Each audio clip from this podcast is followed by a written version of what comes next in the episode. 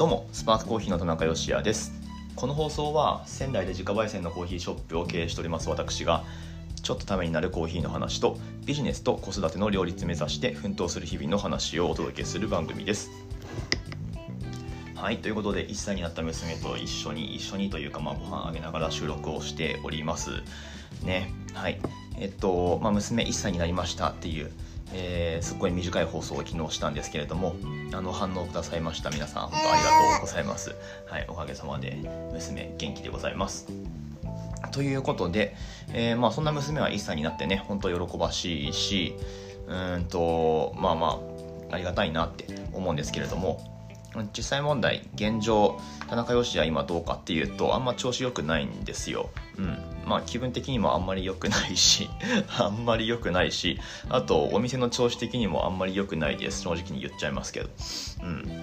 まあまああのだからなんだって話なんですけど。まあでもなんかあれなんですよね。調子悪いから音声配信やらないっていうのも前はやってたしまあ別にそれでもいいと思うんだけどうーんとまあただれどうにか自分で戻していかなきゃいけないんですよね。この調子悪いのとかって。でまあ毎日の習慣としてこのなんか iPhone に向かってしゃべる。でそれを公開状態にするっていうね、まあ、こういうことを毎日続けていくっていうのがなんだろうそのマイナスをゼロに戻すモチベーションにつながるんであればまあそれはそれでいいのかなっていうふうにも最近思ったりして、うん、結構あのあれですよ。気分悪い時っていうかあのムカついてる時とかあなんだろうな。落ち込むことってあんまりないんだけどうん。ありますよ。本当に。あるんだけどまあまあでもうん。ね。ずっとそういうわけにもいかないのでどうにかね戻してやっていかないとと思うんですけれども。まああのそれに付き合わせる皆さんはどうなんだろうと思いますけれども、はい、内容としてはねだからあの自発的になんかこうこの状態でなんか自分で考えてることだけをバババッと喋っちゃうと多分あんまり良くないと思うんですよ。文句みたいなものも出てくるかもしれないしね。うん。なのであのねちょうどいいタイミングで質問いただいてたのでちょっとそれに丁寧にお答えしていこうと思います。はい。まあそんな感じでやっていこうと思います。家庭用エスプレッソマシンのおすすめとか家庭でのエスプレッソ環境のおすすめみたいな、えー、お話ですね。よかったら最後までお付き合いください。本日はえっ、と6月3日金曜日の放送です。はい、ということでやっていきましょう。えっとですね、まあ、ポッドキャストで主にこの番組って配信してるんですけど、スタンド FM という配信アプリがあります。で、もともとそっちで始めたんですよね。うん。まあ、なんか、ポッドキャストのやり方最初知らなかったっていうのもあるんですけど、はい、ほどなくして、えー、マルチ配信ができるっていうね、アプリを使って今は、まあ、そっちメインで僕の感覚的には今やってるんですけど、まあ、そのポッドキャストで流してる音声をスタンド FM でもやってるっていう感じですね。うん。まあ、BGM とかも同じ、えー、音源を流してるんですけれども、でスタンド FM の方だとレター機能っていうのがありまして、まあ、匿名で質問できる機能があります、まあ、DM ですね。いわゆる SNS で言ったら DM のあのお名前が見えないやつっていうか、うん。まあ、そんな感じなんですけれども、まあ、だからえっ、とまあいいや。えっ、と質問が来てるので読み上げていこうと思います。はいはいとはいこんにちはいつも楽しく拝聴しております今日の放送内容には関係ないのですが、最近ラテアートを練習したくてと。うんえー、ラテアート体験だと1回で5000円とかなので、何度も作りたい場合、家庭用エスプレッソマシンとか買ってしまった方がいいのではないかと思い至りました。うん。過去放送で紹介していただいたかもしれませんが、えー、家庭用エスプレッソマシンのおすすめはありますでしょうか？また、その他のミルクピッチャーなど一緒に用意した方がいいものなどありますでしょうか？ご回答いただけましたら幸いです。これからも応援してます。ということで、ありがとうございます。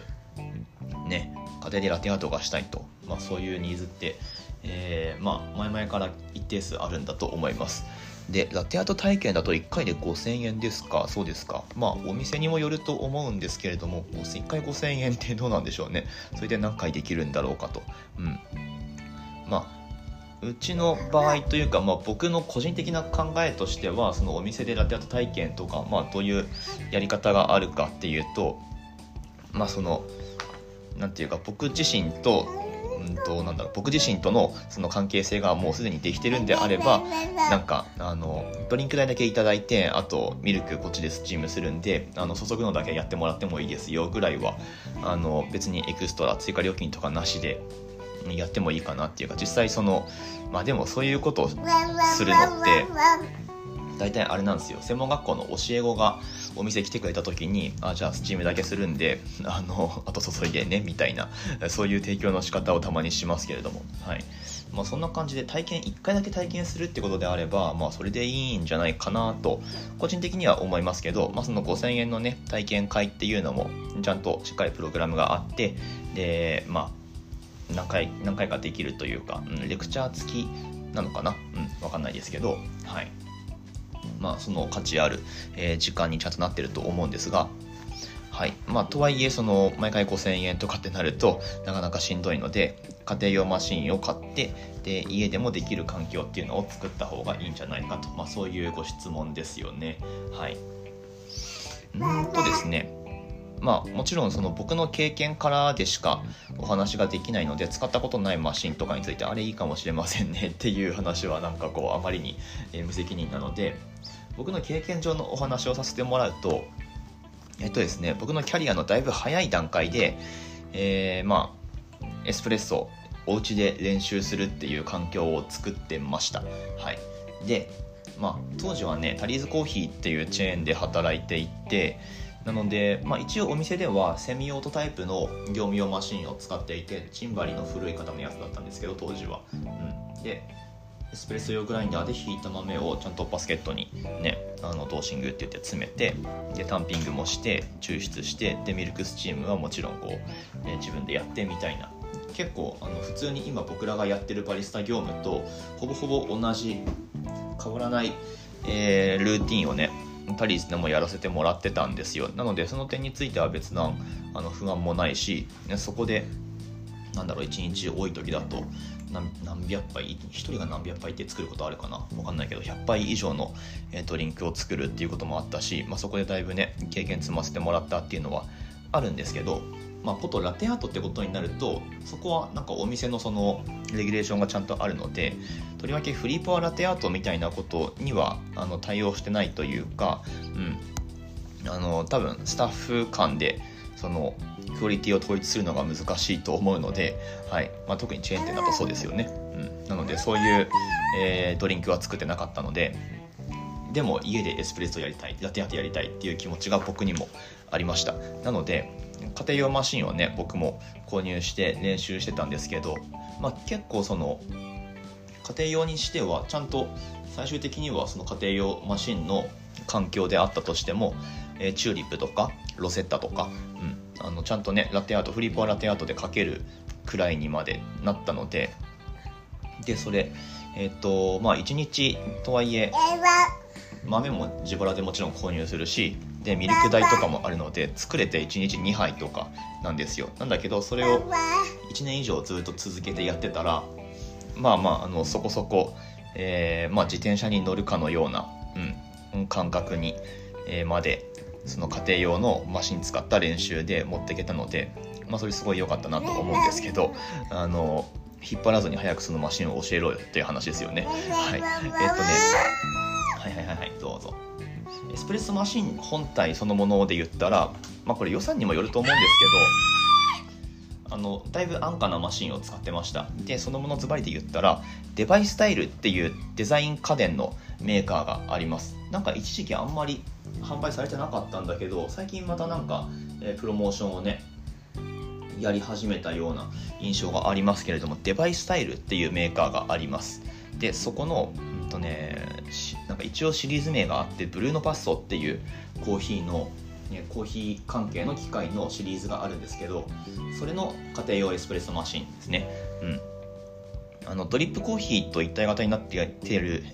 めっちゃ噛んだ、えーと、ドリップコーヒーと一体型になってるやつとかも以前はあったみたいなんですけどもう本当エスプレッソ抽出に特化したマシンですね。でもちろん横にそのスチームバンドがついててミルクの温めもできる。泡立てと温めですね。まあ、それができるっていうマシンなんですけど当時はね僕ロフトでそのマシン買ったんですけど1万 ,1 万円ちょっと1万5000円以内くらいで買えたんだけど、まあ、もちろんそのねだいぶ前の話なので、えー、今価格は多分2万円台だと思いますけどそれでもめちゃめちゃ安いですよね。デバイスタイルのエスプレッソマシンですね。これおすすめでございます。でうんとねあのこのマシンについては結構その当時からいろんなコーヒーブログとかでもあの、当時ね YouTube とかあんまりなかったのででオフィシャルの動画とか一応あるんですけどあのまあまあオフィシャルがおすすめする抽出のやり方っていうのももちろんまあ必要十分ででオフィシャル動画でもちゃんとフリーポアラテアートまで書いてるんですよ。そうそうそうそう。あのなのでちゃんと使えば普通にできるっていうやつなんだけどもうちょっとこうエスプレッソの質も上げたいとか、えー、ミルクスチームのスチームの強さももうちょっと強くしたいとかっていう場合の裏技があるのでこれねあのリンク貼れるかどうか分かんないですけどえっとねそのデバイスタイルのエスプレッソ抽出をちょっとあの裏技的に向上させるやり方を書いたブログがあるんですよ。これちょっと探してみようかな。あのうんとね当時そういうブログ書いてたえー、人がいて「琥珀色の歌方」っていうブログの名前があります。琥珀色の歌方。はいはい。歌方はカタカナかな多分、うん、でそのブログの中でかなり一番くらいにそのページビューを集めてたのがそのデバイスタイルの家庭用エスプレッソマシンについて書かれた記事だったと思うんですけどでこのブログやってる人って実はそのブログ書いてた時はコーヒー業界にいなかったんだけどで後にコーヒー業界にえ入ります。でちょっとあの本の監修とかをしたりしてちょっと有名になります。でその人っていうのが、えっと、下のお名前忘れたんだけど村沢さんっていう方ですね。でこの方今どうかわかんないですけどサルタヒココーヒーで、えー、焙煎とか品質管理とかをやってたかやってる方なんですよ、うん、僕直接もちろんお会いしてお話ししたこととかないですけどはい。えー、という感じで。でサルタヒコ入る前はザ・コーヒーショップってあるんですけどなんかそこでえっ、ー、と、まあ、ザ・コーヒーショップの方でなんかツイッターか何かであのコーヒーに詳しい人いないかなみたいな、えー、軽く募集しててでそのツイッターに村沢さんが絡んだらなんかそこで採用決まったみたいな。当時としてはすごい珍しい、えー、て言うかハンティングの形っていうかね。あのそういうことが、えー、起こった人なんですけれども、はい、なんかすごい話がすげえマニアックな方向で脱線しそうですけど。そうまあそのデバイスタイルの家庭用エスプレッソマシンについてはある程度こう情報があるのでブログ、まあ、それ以外にも漁ってみるとなんかより、えー、いい抽出の仕方っていうのが 僕が今言葉でねあの音声配信で言葉でこうやるといいですよっていうよりはなんか詳しく説明あると思うのでもしこのマシンを購入するっていう場合はそちら参考にされるといいと思います。はいまあえっ、ー、ととはいえエスプレッソマシンだけあってもしょうがないのであのグラインダーですよねやっぱり。細かくエスプレッソ用に弾けるグラインダーっていうのが必要なのででグラインダーに関してはその電動でエスプレッソ用に弾けるやつってなるとなかなかお値段するのでもうそれだったら手引きミルでこう引き目を極限まで細かく調整できるので、まあ、それで1杯分ね例えば 18g とか引くのにもしかすると3分くらい、えー、しかもめっちゃ硬いっていう、えー、めっちゃ抵抗がある。手が痛くなる感じで3分くらい引いてでそこからエスプレッソマシンに詰めてとかやるので1杯にかける時間って結構かかっちゃうかもしれないんだけどまあまあでもねあの毎回5000円払ってラテアート体験するよりは、まあ、そっちの方がいいかもしれないし、はい、その辺りはこうバランス、ね、ご予算と、えー、見てもらって判断されればいいと思うんですけど、はい、で家庭用でエスプレッソやるんであれば、まあ、今であればその、ね、手引きのグラインダーを細かく設定して1杯分引くっていうのがいいんだと思います。ちなみに僕は電動グラインダーを、えー、改造してめっちゃ細かく弾けるようにしてっていうのをやってたんですけどそれはあんまりおすすめしないのでやっぱり。はい。まあ、そういう感じですね、うん、あのデバイスタイルのエスプレッソマシンだといろいろあるんですけどスチームを強くするやり方でボイラー騙しっていうのがあって抽出ボタンとそのスチームボタンを押すタイミングをちょっとそのメーカーが推奨するやり方じゃないタイミングでボタンを押してあげるとなんかよりボイラー圧が強いまんまスチーム圧かスチーム圧が強いまんまで、えー、ミルクスチームができるっていう、まあ、そういう裏技があったりするので多分ブログか何かネットで検索すればデバイスタイルエスプレッソマシンとかで検索すればテクニックとかねそんな感じで検索すれば出てくると思うので、まあ、このマシンをもし購入するっていう場合はあの参考にされてみるといいんだと思います。はい、でこれが僕の経験その1ですね。でもう一つがこれまだスパークコーヒーの YouTube に動画上がってると思うんですけどあのマシンがなくてもラテアートできるよっていうサムネの動画が確かあったと思いますでこれはエアロプレスでエスプレッソ風に濃く抽出したコーヒーにえっ、とまあ、マシンを使わずに泡立てたミルクを注いでフリープアラテアートをするっていう動画なんですけどそのミルクの温めの方が結構ポイントでえっとね